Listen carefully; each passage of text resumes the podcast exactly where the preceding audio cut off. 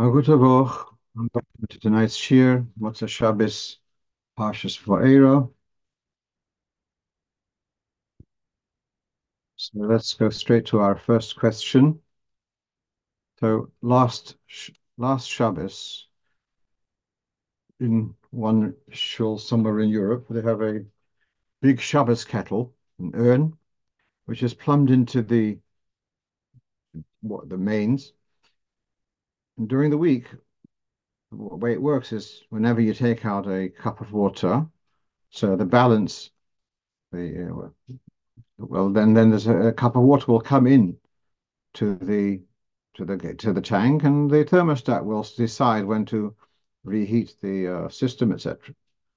So happens that this past Shabbos, after about ten people have had cups of coffee, someone noticed that the the inflow pipe had not been switched off.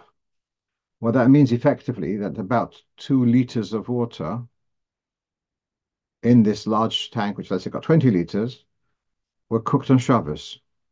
And therefore, they're asking the question, obviously they asked the question after Shabbos, because yours truly doesn't answer the phone on Shabbos. Um, question was, are they allowed to have the rest of the water? Being that within that water, there's a mixture of water which was cooked on Shabbos. And so there is a, a well-known halacha, maaseh shabbos. If food was cooked on Shabbos or something was created on Shabbos in a violation of Shabbos, so there's a difference if it was done by mazid or b'shogeg. If it was done by mazid, it doesn't done knowingly, willfully, Uh, there's a violation of Shabbos. Then for the violator, it's also la'olam, forever. And for others, it's mutter after Shabbos. If the violation was b'shogeg, then it's um, if the violation was b'shogeg, then it's mutter for motzei Shabbos. But on Shabbos itself, no one's allowed to have benefit from it. Hence the question: this water in the urn, the which was heated on Shabbos, which was boiled on Shabbos, It should be a problem of Maaseh Shabbos, and therefore shouldn't be allowed to have that water and mixed in with the rest of the water. The whole hot water tank should be forbidden. So at first I was concerned about this, then I thought about listening, thinking about carefully. There are there is mazid, we know, at the mazid is a, a knowing violation. Shogeg means a violation without knowing the information. Whether typically it says the Gemara, forgot that it's Shabbos today, or forgot that this is not allowed on Shabbos. There's a level less than that, and that is known in halacha as misasek. Like the person is preoccupied in a totally different activity and didn't realize that there is a consequence, that something is a melacha is being done. So, for example, if I would leave, if there's a room which is pitch black, and then I le I leaned against the wall and inadvertently switched on the light. Am I allowed to have benefit from that light? We're talking about Shabbos. So this is, I did not switch on the light knowingly. This was misasek. And the what we're seeing, over, there would not be, in the times of the Beis Hamikdash, you would not have to bring a korban for such a thing. It's not called a shogeg. It's, it's less than that. So what's the story? Is Maaseh Shabbos of a misasek activity is the uh, consequence osra mutter. So now I can see here on, in the Piskei Teshuvos in Simcha Yom Tov. So he gives a couple of examples. Um, someone um, added water. I thought the water was um, boiled already. Something someone poured of on, on water on seeds. He thought that they are not connected. Someone leaned against the wall and didn't realize that there's a, a switch, opened a door of a fridge. He didn't know that there's light going on, went outside into the street and didn't know that he has something in his, in his pocket. Um, you didn't know that the eruv is torn. All of these is, is not that you are, not, don't know uh, that it's, it's Shabbos. It's that you don't didn't realize that you're doing something. You're carrying something in your pocket. You didn't realize you're carrying. So there's a discussion in Poskim whether that's considered on the same level as shogeg, and therefore if you're not allowed to have benefit, or it's less than shogeg and you are allowed to have benefit from it. So let's say you came home from You walk, walk through the street and you realize afterwards you've got a, a stick of chewing gum in your pocket. You didn't realize earlier. Are you allowed to now eat the chewing gum in the in the second location? So according to this, uh, this is the machlekas over here, and he takes the view that that since it's a machlekas about a drabonon, the whole thing of maaseh shabbos being us is the drabonon, you're allowed to take the benefit of the doubt, and uh, therefore it's the uh, product of a misasek activity is mutter. Consequently, in this case of this, the hot water. There's cold water which was boiled on Shabbos. By a misasek, that water is permitted on Shabbos, and certainly the mixture of all the rest of the water is permitted on Shabbos. Okay, let's go on to another point. Came up in, someone asked this question, what is the story if someone gave in their tefillin to be checked by a sofer, and he finds that there's a word missing, letter missing, which means that it was never kosher. So does that mean the person never put on tefillin all their life? Now, I remember Rabbi Vogel Zalzangerzon telling um, that he, as perhaps as a bocher, was involved in a case where someone, the Rebbe, gave a, a, an answer to check the tefillin, and it was late afternoon. The person had checked, got, got the answer that the tefillin were posul, and it was like quite um, somehow uh, a big surprise. And he tells Rabbi Chadakov in like really like like a way first that were amazing that the Rebbe saw that this person's tefillin uh, weren't okay and needed to be. And Rabbi Chadakov, instead of excitement, said, "Do you realize it's now half an hour till sunset? Go quickly and get get him a pair of tefillin that he should be able to put on tefillin today." Um, so here we have, um, on the top of the screen, we have here a quote from a sefer called, it's a small sefer on Birchas Hanunin, and at the back it's, it's called Seder, Seder, it's from Rabbi Yom Tov Nettel Bronschpiegel, so he's got a liquid on the Alter Rebbe's Seder Birchas Hanunin called Likutim Arid. At the back he's got Likutim Nechutzim, and here he's quoting the Bechacharov, Oid Kosav. Also, the Bechacharov in Eshel Havroham at the back of the Shulchan Aruch, he writes, if tefillin were posul, were found to be posul, missing a letter, Yesh Loima, well, we have something in the Gemara, if a Kohen is standing on the Mizbeach, and he's just brought a korban, and then someone informs him that he is a cholol, that his mother was a grusha, chalutza, et cetera, which means that he is posul. That means the korban is posul. And the halacha is, no, that the korban remains until his uh, his non, until his cholol status becomes known. Everything until then is kosher. And the korbanos are valid.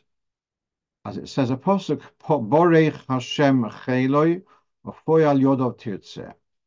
That even cheloi, which is understood here as cholol, even that which he did as a cholol, but Baruch Ofoil Yad Tirtzeh Hashem accepts this. So he wants, the Bechacharov wants to say, just like, like the Kohen's avoid until he's discovered to be a cholol. Until that point, anything which he did is kosher, the korbanos are valid. So he wants to do something similar with the tefillin, and until they're found to be posul, they were valid. Consequently, he says there's no need to say bocher kveid machus leilam void on all the hundreds of rochas which the person has said uh, throughout the years on his posul tefillin. That's what he says. Now, on my margin in that my my, my copy of the Lukutei Maharit, I'd written actually. You look up in the Gemara Kedushin there, you see that's only talking about uh, if his disqualification was because of a cholol. But let's say if he turns out, he says the Gemara quite clear, if he turns out that he, he's a bal mum, he didn't realize that this is a, a mum, but he had a blemish, which invalidates him. So then even if it's discovered after the fact, after he's brought the korban, the korban will be posul. What's interesting is, so in other words, you don't have an amnesty automatically for all newly discovered psulim. It's only the din of chalolus, because it's not himself, it's like beyond himself. It's what to do with parents, et cetera. Um, now, in Rambam last week, in Hilchos Ritzeach, Perik Zayin, say halacha yud beis, So we have the din that if a person had mur- killed someone, we call it manslaughter in English, he killed someone in error. And then the Torah has instituted the idea of Orei Miklot, cities of refuge, where he is, is uh, banished to stay in the city of refuge until such time that if the Kohen Gadol, ad Moisa Kohen HaGadol, until the Kohen Gadol of his time pass, passes away, at that time he's able to go home to his to his hometown. Now, what happens if the person became banished to the to the Orei Miklot, to the cities of refuge, and there was no Kohen in office at the time, for whatever reason? So then he has no no chance of coming of of, of being relieved of going home from the Orei Miklot, because there's no Kohen Gadol under whom whose whose uh, tenure he became uh, um, he was banished. So then the Rambam says further, Nimtza nigmar dino. If the accused was the verdict was passed, then he has to be exiled. Then v'nimtza haKohen haGadol ben grusha ben chalutza. And then it turns out that the current Kohen Gadol is invalid because his mother was a grusha, et cetera. Batla kahuna. So then he is not a Kohen Gadol. There never was a Kohen Gadol. And therefore, Ki'ilu, the status of this uh, manslaughterer is going to be Ki'ilu nigmar dino b'lo Kohen Gadol, as if his verdict had been passed when there's no Kohen Gadol at all. And therefore, he remains uh, exiled in Orei Miklot until the end of his life. So what we're seeing here is that there is no, even in the case of Ben, ben Grusha ben Chalutza, where the korban would be kosher, but the Kohen himself is not kosher in the past.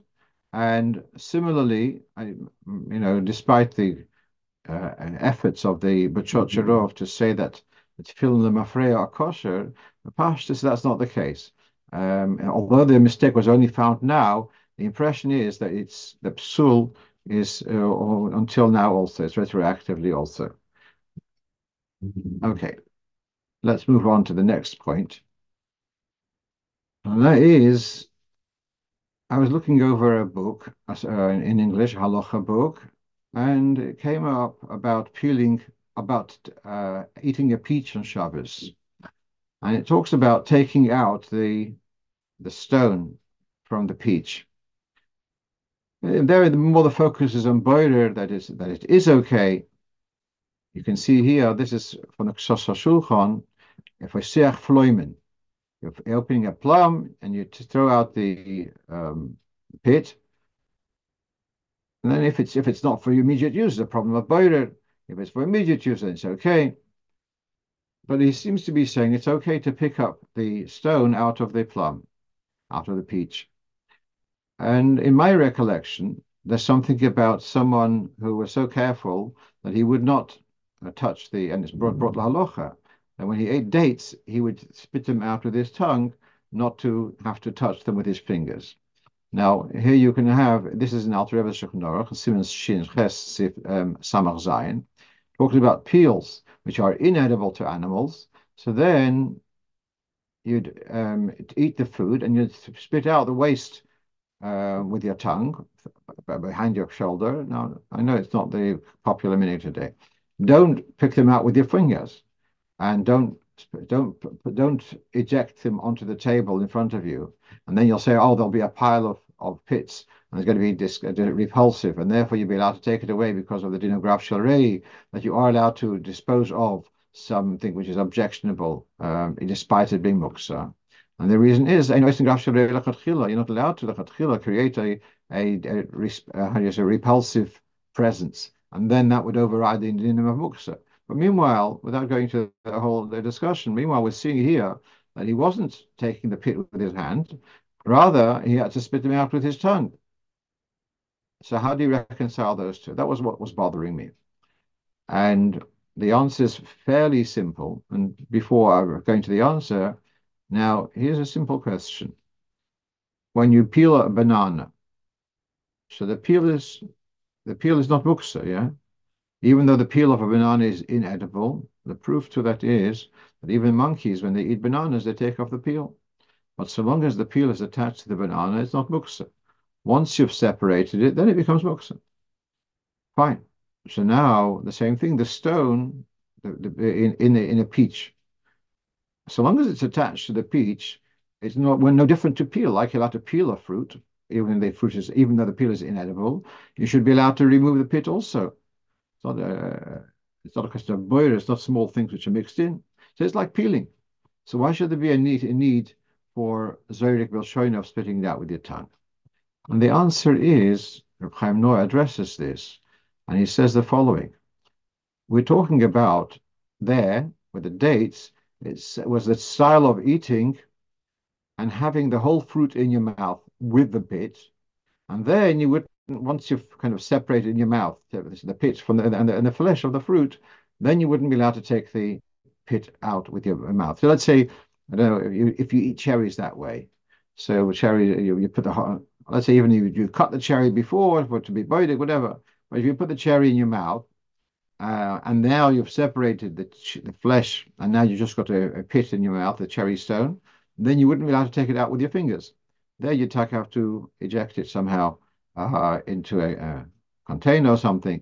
But, but that would be muksa, because you've already separated. But before eating, as you wanted to eat the peach or something, that that stage you would be allowed to separate the stone from the fruit.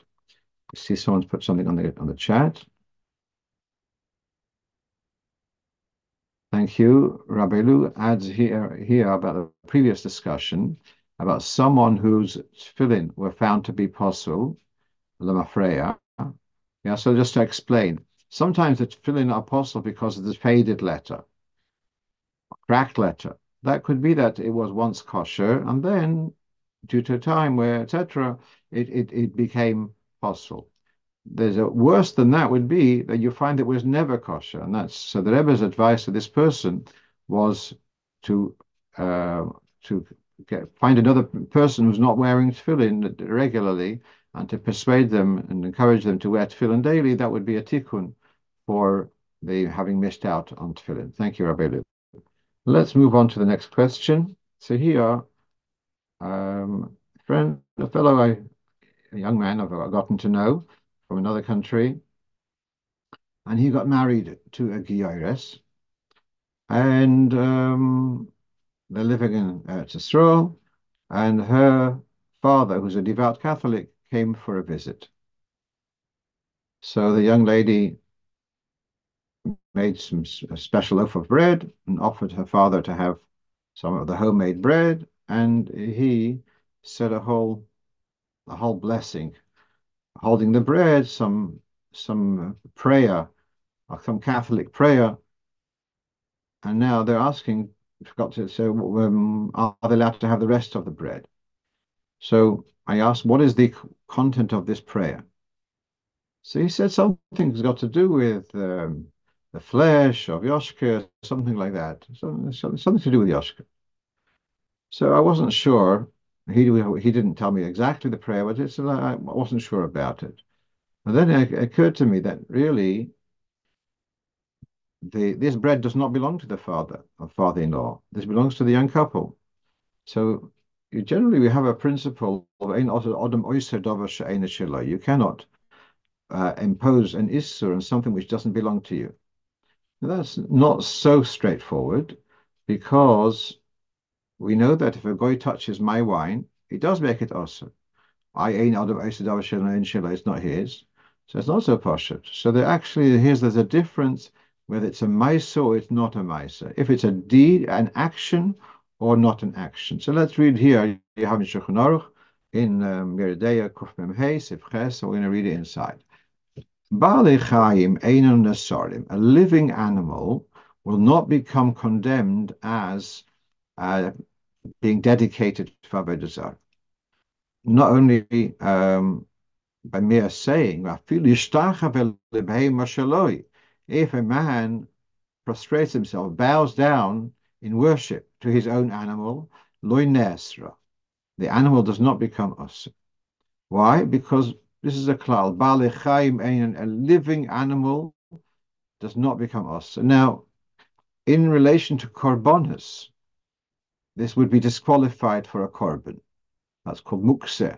l'aveda zara. Not, not like Moks in Shabbos, Moks l'aveda zara, but as far as Yeridea, where they're allowed to have have a benefit from it.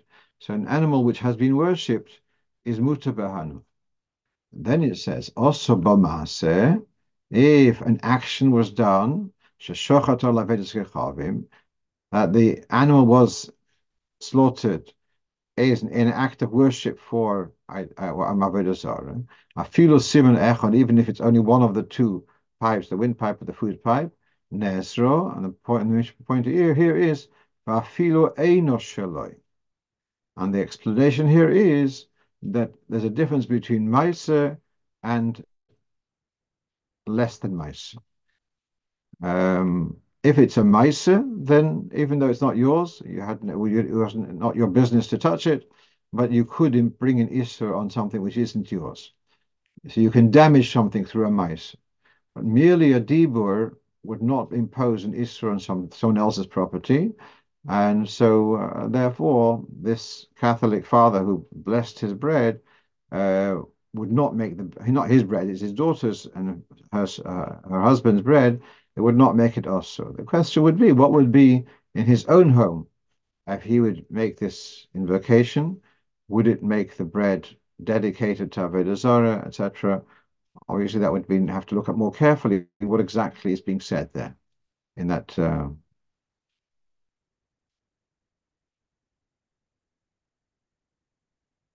Is that an issue or is it chanim? Here it's he's coming. A, a, a ger should be behaving respectfully to their non-Jewish parent. That, that, that's actually something which is encouraged in halacha. Um, so yeah, someone's asking if you your tefillin turn out to be posul, are you entitled to a money back? The answer is yes, definitely. And if you buy a chicken, uh, which turns out to be treif, Um, from, in other words, from a kosher butcher, if you open it up, it turns out to be treif, you are entitled to a refund, yes. Uh, even if they were not expected to know, it's still, you're still entitled to a refund. In other words, an entitlement to a refund is not because they tricked you. The fact that they've sold you something which is invalid is uh, you're entitled to a refund, yeah. Where it becomes more complicated, where you know, let's say there's something which is posul, the Maisa, the sofer says don't use it, but there is a shita which says it is kosher. Let's say mezuzah with a letter which it's machlekas, yeah. So the you you go back to the to the sofer and you say you you sold me a mezuzah, it's not valid. Well, he says, what about according to this shita? It is valid. That can be a little bit more complicated. The choshen mishpat, whether he's obliged to give you a refund. Okay. Let's move on. Um, someone asks me about whether women should be saying, uh, the repeating the words of uh, Shema to make up two hundred forty-eight words. So on the bottom of the screen, you have here from the Alter Rebbe Siddur, the end of Hilchos Tefillin, where he says that Kriyas Shema has got Reish Mem Pei Tevis has got two hundred forty-five words. V'chosru Gimel Tevis lahashlim minyan Reish Mem Ches Tevis, and there's short three words short to make up the number of two hundred forty-eight. In order to make up from two forty-five to two forty-eight, it's customary for the chazan to re say to repeat the words Hashem Alakechem Emes. This is well known. But then the Alter Rebbe adds the following.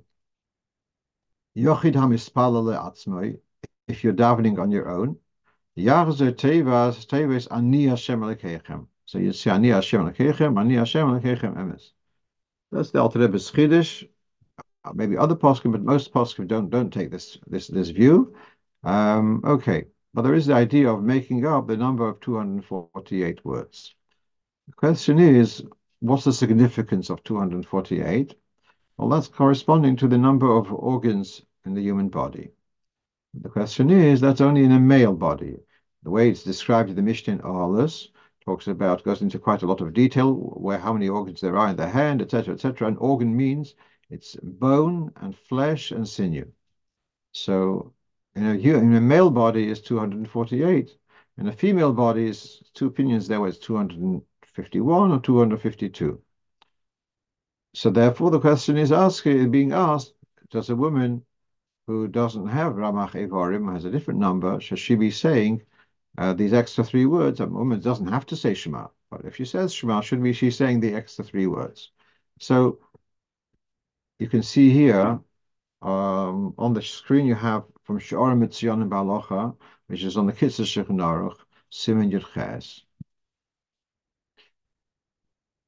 He quotes from the Minchas Elazar. I mentioned last week, I think we were talking about Minchas Elazar. So the Munke Cherov, he discusses this question. Someone asked him whether a woman should be saying the extra three words. And he says, listen, this whole thing is based upon Kabbalah. It's based upon Zohar. And therefore, I take the liberty of learning uh, learning Pshat, and therefore coming to a conclusion based upon Kabbalah. And he explains that the inyan of Ramach Evorim is not the focus on the person's Ramach Evorim, but it's talking about Evorim of the Shechina Kivyochel. Um, it doesn't go into too much detail there, but this is in, you have in in Chazal, in, in Kabbalah, you have this idea of Ramach Evorim Shalmailo, um, and perhaps the idea of Ramach Mitzvahs is related to that. Anyway, he says the Ramach Evorim means Evorim Shalmailo, not on the person himself. And consequently, there's no difference between a man and a woman being uh, connecting through their Shema to the Ramach Evorim Shalmailo. And there he says a woman saying Shema should also endeavor to say those extra three words to make up the Ramach Tevis, the two hundred forty-eight words. Let's move on. So now, someone asks a question, should an oval Rahman al-Islan, if he is in the middle of davening and he's behind the minyan, does he, and it's time for Kaddish, does he interrupt his davening to say Kaddish? Now, there is a letter of the Rebbe to Rabbi Dubov, Alav Shalom. By the way, Mazel Tov to his Einikol and Orei Miklot, who ha carries his name, Yitzchak Dubov, Ben Reb Nissen David, who became a Chosen, I guess, Erev Shabbos, Rabbi Yitzchak Dubov was the uh, mashgiach in the yeshiva in Manchester, and uh, he wrote to the Rebbe, asked the question. There's a letter of the Friedrich Rebbe, very much encouraging the importance of saying the Kaddish before Hoidu. This letter is printed in Sefer HaMamorim Tov Shin Tes. So it was probably published in a kuntras around that time. Rabbi Dubov davened longer than the minyan, so it looks like he would start davening shacharis ahead of the minyan, and therefore, and there was no one else saying the Kaddish, so he was asking, should he interrupt in the middle of Sukkot Zimra to say the Kaddish before Haidu? And there the Rebbe is a little bit apprehensive. He says, it's not your personal chiyuv. And um, the Rebbe does not encourage him to say the Kaddish in the middle of Sukkot Zimra because he shouldn't be mafsik, and it's not his duty, it's not his personal duty. It's a duty that the Kaddish should be said, but it's not his personal duty. So actually, from that letter itself, you see that the Rebbe is, is saying it's not your personal. If it was your personal duty, then you would be allowed to be mafsik. Now, These all these halachas about being being mafsik in the middle of Sukkot Zimra and and Birchas Krishma are not literally written in the Gemara. We do everyone every kid has learned a little bit of Mishnayos Brachos knows mafsik pnei hayira, mafsik pnei hakavod. About interrupting in Shema to greet a person out of respect or out of awe, and then the poskim later poskim say, well, if you are allowed to interrupt in Shema in order to of a human being, how much more so for a covered of Hashem? That's why we are interrupted in the middle of Birchas Krishma to say Amen Shmirabo, et cetera. Here's the question about Kaddish. So now, this you can see here, this is from Piskei Teshuvos again. This is from Simon Samach Vav, where he says, a yosoim, an orphan, should not be saying Kaddish in Birchas Krishma, even though there's no one else to say that, that Kaddish. However, he says, if he is a chiyuv, and they, he won't have a later minyan, then hamekel bebein haprokim yesh la'amil yismeich. So if if he does have a chiyuv, and then to say kaddish between bein haprokim, let's say between Yetsa Ha'Ma'oris and Abbas Olam, et cetera, then there is room to be mekel. So they say that he, since he does have a chiyuv, then you could kind of connect it to this idea of like bein ha'yirah and pnei ha'yirah pnei ha'kovod to be allowed to be mafsik to say kaddish. Not everyone agrees, but there is room to be mekel. Um, someone's asking why by Krishma Shalamito we don't say the extra three words. Actually, that's not not correct. Uh, there is a letter of the Rebbe that in Krishma Shalamito you should say the extra three words. In there's there's there's a kind of a there's a Hayom Yom which is a little bit unclear. There's someone in Hayom Yom it says that Krishma Shalamito you should say the word emes. But there's a letter of the Rebbe which says, although I wrote there to say the word emes, that's not to say you should, but you still should say the extra three words. And the this is based upon the Magen Avraham, where it's similarly Shlamateh, somewhere around there, you know, the dinam of Krishma Shalamito. The reason, why do you say the whole Shema again at night? I mean, if you already daven Ma'ariv Bismanoi, so you're very Yotzei Krishma. So why are you saying Krishma again, the whole Krishma? Some people, Taka, only say Tilavicharecha, or only the first Parsha. And those who say the whole Shema, it's that the, the saying of the Shema should be a protection for the Ramah Chivorim. And therefore, in Krishma Shalamita also you should be saying Ani Hashem Lekechem, Ani Hashem Lekechem Emes. Um, in some of the Chabad Sidurim, I'm sure that is included. Some of the older ones don't have that that uh, clarity. Yeah. Now, going back to our earlier discussion, you can ask the question, um, should a woman be saying um, the extra three words? In Krishna Shalamit, yeah, according to the word of the Munkachel, you can argue that she doesn't need to because uh, that's got to do with the Ramachivorim of the person. Okay, let's move on. Right, so now about we're now uh, just going Rosh Chodesh Shvat. Just about a month ago, someone came over to me, a shliach. And he is a, a recent, you know, recently moved on shlichus in his area, so he does not have a Shabbos minyan. So he was in, in our shul on the morning of Rosh Chodesh Tevis, and he says it's now a month since I came back from Chinas Hashluchim. The first time at, I'm at Kriyas HaTorah. Do I say Birchas HaGoyimel today? I felt a lot quite uncomfortable about it. Uh, a month later, he's saying Birchas HaGoyimel. You know, we say it within three days. All right, this after that is is it totally open or is there is there a time limit? So, Bashkafa Rishoyna, there's no, no time limit, but it felt a little bit strange. And then I don't remember the other event. Another person came with the same question during the past month about uh, saying Birchas HaGoyimel long after the event. Perhaps it was there is no medical uh, thing procedure. Okvar Kosavno, this is from the Aruch HaShulchan. Okvar Kosavno, it was already written that we should, one should not delay more than three days. B'di'evet, if there is a delay, it's okay. Kol zman sheyirtze. V'nirali dem hiflik zman rav. If there has been a long interval, ad shenishkach ha'inyan is the whole experience has been forgotten, he should not, no longer say the bracha, ve'avad ha'bracha is forfeited that bracha. Then he throws in the yesh omim ad hey yomim. I'm not sure where he gets that from. I'm just, as I'm reading this now, I'm thinking about, you have the idea, is mentioned in Hilchos Tefillah, if a person has traveled, traveled particularly by sea, he is potem in a tefillah for three days. Nowadays, we don't follow that. But it's, why a person for three days after the journey is still in upheaval? So possibly that's the cheshbon of the three days for Birchas HaGoyimel, because up to three days, the person is still still kind of connected to the event. After that, it, it, it, uh, it, be, it becomes forgotten. At any rate, what you can see here, uh, whether it's five days or more, but if it's a whole month, now I realize, oops, I, I was uh, I, I had a journey a month ago. One one the philosophic brachas lahakil. You see here, Baruch HaShulchan says not to, and the is is is mistaver. So someone is saying that jet lag lasts till five days. I'm sure that's not what the, the Aruch HaShulchan meant, but okay. Some people uh, take longer to recover. Fine. Okay, let's move on to the next point. And that is um, when we say Shema in Rabbeinu Tam's, why should we, why do we say the third parasha of Shema?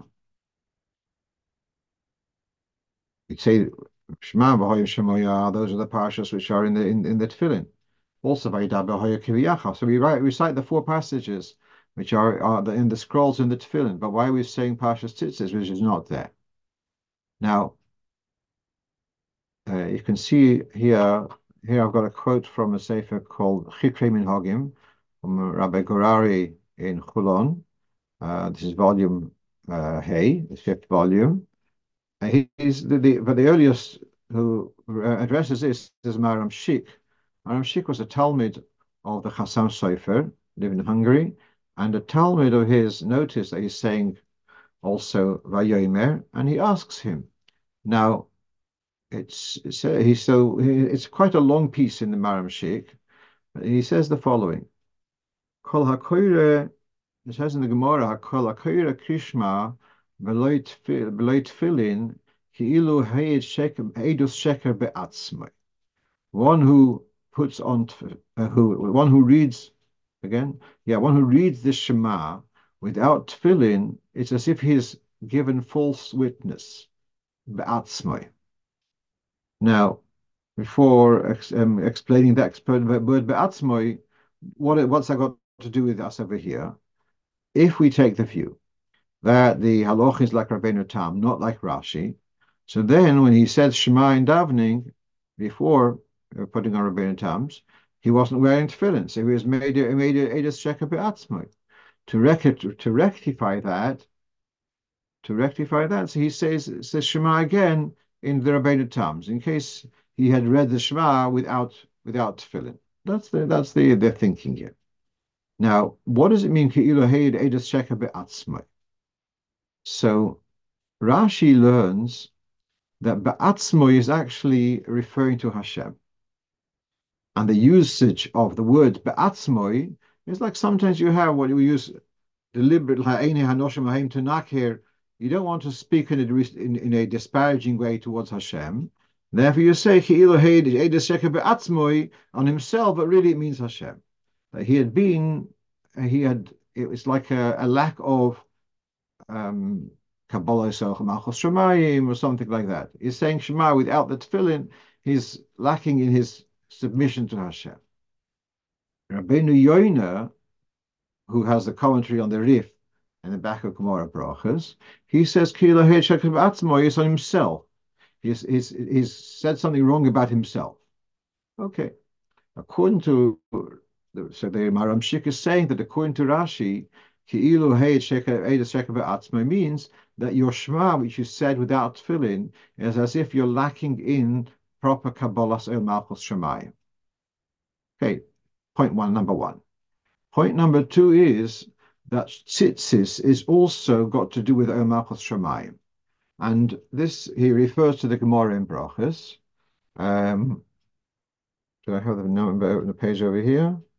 Um, I'm sorry, I don't have the, the, the Amid.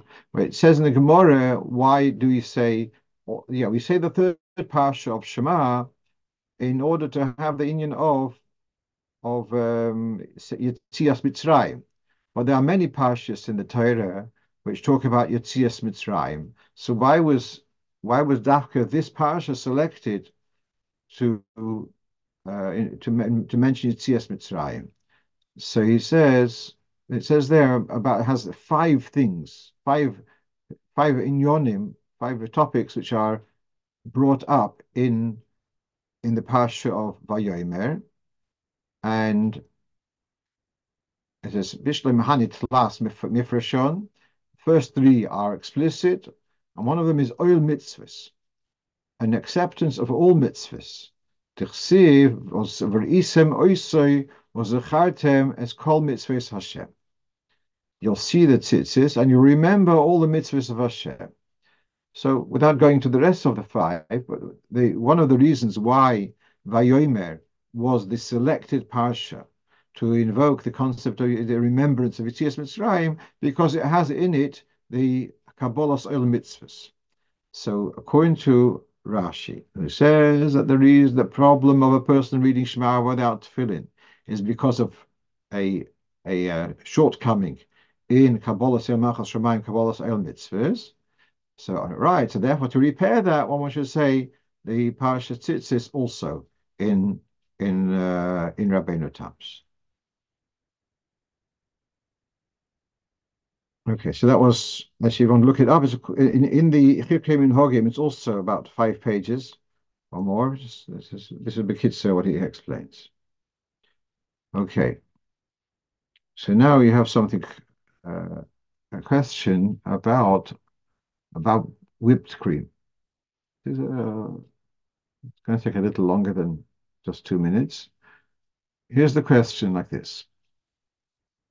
There's a concept called tibule b'mashke, that if you have a food dipped in a liquid, then you need to wash nitilas yadayim before eating it.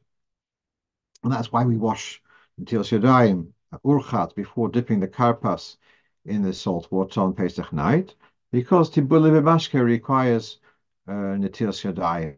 We do we don't say a brocha, but uh, we do make a point of washing. The Mishnah Berurah is more makel. The Alter Rebbe is more machmir about this, and Chassidim are generally machmir about this. So let's say if you are having a coffee and you want to dip your biscuits uh, into the coffee, so uh, uh, Chassida Shiyid will only do so if he's washing netilas yadayim.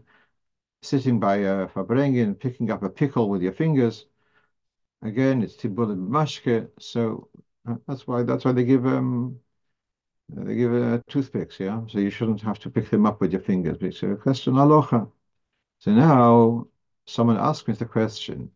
They have for breakfast. This is somewhere in America. They have for breakfast. They have waffles. They give them, and the waffles are also uh, nimshach with uh, with with um, whipped whipped cream, and you can see on the picture, it comes in a uh, how do you say a pressurized tube, and you release the nozzle and I guess it comes out. And it's important to read the details.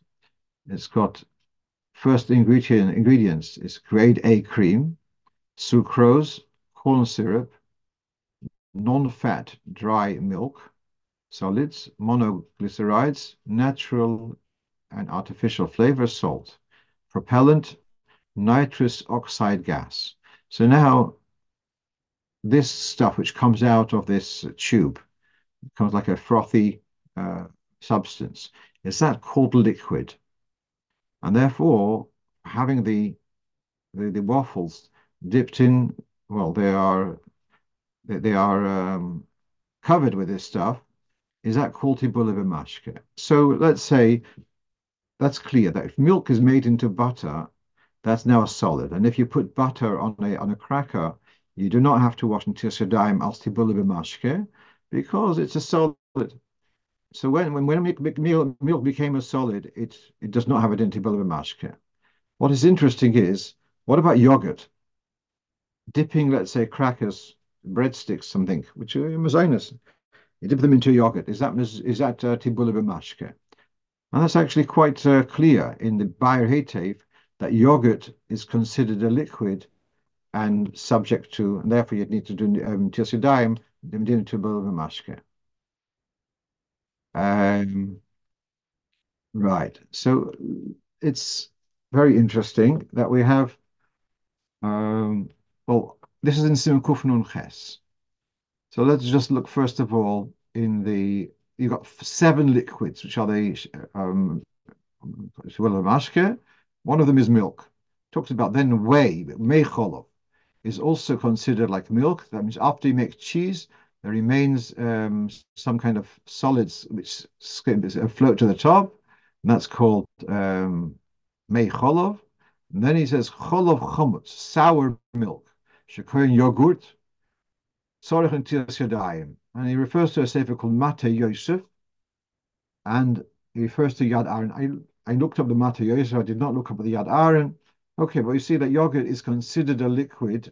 If you dip something into, into yogurt, it would be called tibulei b'mashke. Incidentally, we're learning now Gemara Psochim, and we're now just towards the end of the Masechta.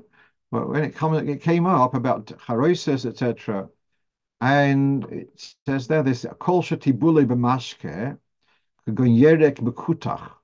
If you dip a vegetable in kutach or in vinegar, needs until yadayim. Now, kutach comes up much earlier also in the Arba Mini Medina, in the fourth Perek, if I'm not mistaken, and it talks there, kutach habavli, um, uh, and there you get the impression that kutach is a mixture of bread and of, uh, of liquid. So it's interesting that the, the Rashbam here says that kutach is called a mashke. Um, that doesn't seem to be the impression from the piece which we're going to read from the Alter Rebbe. Okay, so now let's now read the Alter Rebbe carefully here in Siman Kuf Nun Ches Siv Ches.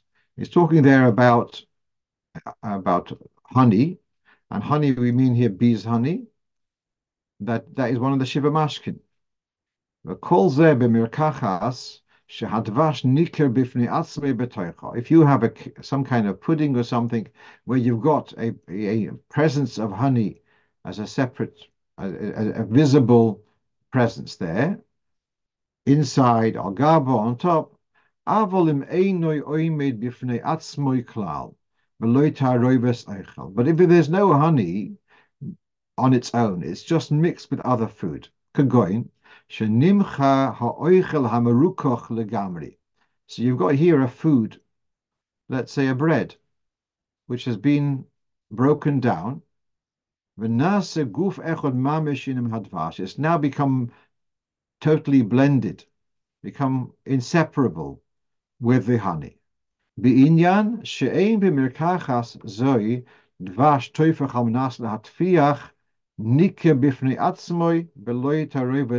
That was a long sentence.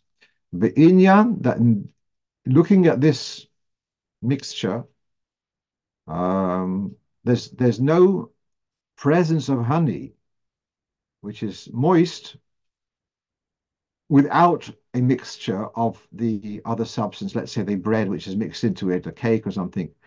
Um, so then, if that's the case, uh, the, the, the, any honey it's got with it mixed in the other stuff. Uh, so then, that honey is no longer called honey. It's called a new substance. Becomes a food. Even though it still has, the, it's wet to the point that if you touch it, and then you touch another thing, that would also become wet. It's transferable moisture. Sometimes there's something that's moist, you touch it, and you touch something else, you haven't transferred the moisture. But here it is, but because it's so well blended with the other ingredients, so then, then it's no longer considered honey. The hainu. Now then, he adds another point, and it becomes, becomes, now, this is where I'm a little bit hesitant. Let's come back to those ingredients. You've got here grade A cream, which on its own would be a mashke. Then you throw in sucrose, corn syrup, uh, uh, dry milk solids. I don't know what glycerides look like. Um, and I would even say even the propellant is, after all that, and after it comes out with the propellant, is that called a liquid? And so here the Alter Rebbe seems to be saying it's it's not being liquid is dependent on the mixture of other ingredients. But then there's a very very another very important feature. Then he says, it becomes that this mixture becomes thick, somewhat. It's not the kind of thing which you would gulp down and swallow. When you drink, you do not need your tongue to help you manipulate the food, to help you swallow. And that is called shesiyah. That's called drinking. And probably a smoothie would also be considered a drink. But here, because it's become thicker, it's something which is, the style is that you'd, you'd somehow manipulate with your tongue. Ad shetagia lebeis hablio, to enable the food to get to your, um, where you swallow. Shezohi der chachilo. So drinking means that you can pour it down. You don't need your tongue to help you drink. You do need your tongue to help you eat. And that's the difference. So that's why I'm saying, even if you're going to tell me that those ingredients are minimal, the the uh, sucrose, et cetera, they're just flavors. Even if you tell me that, but once it's got that propellant in, it becomes quite a thick mixture, if I remember correctly. And as a result, that's not called a mashka anymore. It's called an oichel. It's called a ma'achol. And once it's called a ma'achol, the one's called a food, there's no problem of, uh, of it being tipul of a mashka. Um, it goes a bit further. It talks about plums and cherries, which are mixed with, with honey, and they become thick pieces. I'm not sure exactly of, of that, that that application, but this is this is the Alter Rebbe's Pesach. Now, what I found quite remarkable, about thirty years ago, I put this question to Rabbi Shalom Friedman Zalzangerzon. I asked him, um, what is the defining factor, whether it's called a liquid or a, a solid? And he said this idea of hipuch beloshen, of swishing, with, you need to swish with your tongue. And having searched today, it looks like the earliest source, because I'm looking around in the Yotah Chochmah, I see several contemporary sources, and they say this definition, but they all trace it to the Alter Rebbe, which I find very remarkable, that the Alter Rebbe has introduced a, a, a how do you say, a, a what is a benchmark to dif differentiate what's the difference between a food and a drink, comes up with this new idea, hipuch beloshen, which I, I did look up in the Mata Yosef, which is the Alter Rebbe in the notes here, refers to this Mata Yosef. The Mata Yosef was a contemporary of the Pri Chodosh, um, so one hundred years before the Alter Rebbe or something, but he doesn't use that language. The Alter Rebbe also refers to Mogen Avrohom in Siman Reish Ches, who is also struggling with the book, how do you define what's a liquid and what's a solid? But this term of hipuch beloshen is the Alter Rebbe's own creation, as far as I can see. But this is this is the definition. A food is something which you need to have your tongue to help you to swallow, and if you can pour it straight down your throat, that would be called a liquid. Um, so that's uh, in Shantazach. Uh, when I was in in Lod in last year, I was there at Beis Tammuz, with so I spoke to Avram Alashvili, um, who's one of the Uh, very, uh, he's got great expertise in the Alter Rebbe's Shulchan Aruch. We see in the introduction of the Alter Rebbe's Shulchan Aruch, it's mentioned that the Alter Rebbe um, st started writing a new, a revised edition of Hilchos Netilas Yadayim, et cetera. And he acknowledged that what we have over here is evident. There are some very spectacular chidushim in the in Hilchos Netilas Yadayim, and and this is probably one of those, where the Alter Rebbe comes up with this uh, this definition. So I feel this is uh, yes, a clear answer that that the the cream being so thick is no longer called a a uh, liquid, and therefore there's no din of tibul b'mashke. And one last question, which may or may not be on your list, may have been added later. So one of our listeners followed on from, we had a previous discussion about covering the shelyad during um, during uh, putting on the tefillin out of tznius, and I saw just now that's also in, written in Shar HaKavonos, you cover there because of tznius. But then, why do many of us take off the plastic or carton cover before making the bracha? And to the point that you take it off, and then after you put on your shelyad, before you put on your rosh, the, the meaning of the Rebbe would put the cover back. And why do you need to take the cover off? I'm going to confess that for many years, my tefillin shalyad cover was so tight, it was very awkward to remove it. So for years I did not remove it, but uh, some stage I got a different cover, which is uh, able able to remove. And yeah, so what's the reason for this? I was taught to take it off, and then I was so stuck I didn't, I wasn't taking it off. I'm questioning whether it's necessary, but now I can see here. Now the the background to this is that it says in the Gemara that if the tefillin are covered with another material, if you'd coat the tefillin with the zohar, with gold, or so with another material, that could be a disqualifying factor if you cover the tefillin with something else. So if the cover were to remain indefinitely stuck, kind of not stuck, but if it's covering the whole time, that kind of is relating to, see if that covering the bias with an invalid material, and consequently, um, this, this this is the reason for the minhag that the tefillin, when you make the bracha, they are uh, just it's just the tefillin. Afterwards, you put on the cover to protect. And looking up here in the Piskei Teshuvos and Simcha Zion, there are many Gedolei HaDor who objected to wearing the cover altogether. As we know, the Friedrich Rebbe didn't wear the cover. Our Rebbe did, but that's that seems to be the reason for removing it, that the carton, carton does not become part and parcel of the tefillin.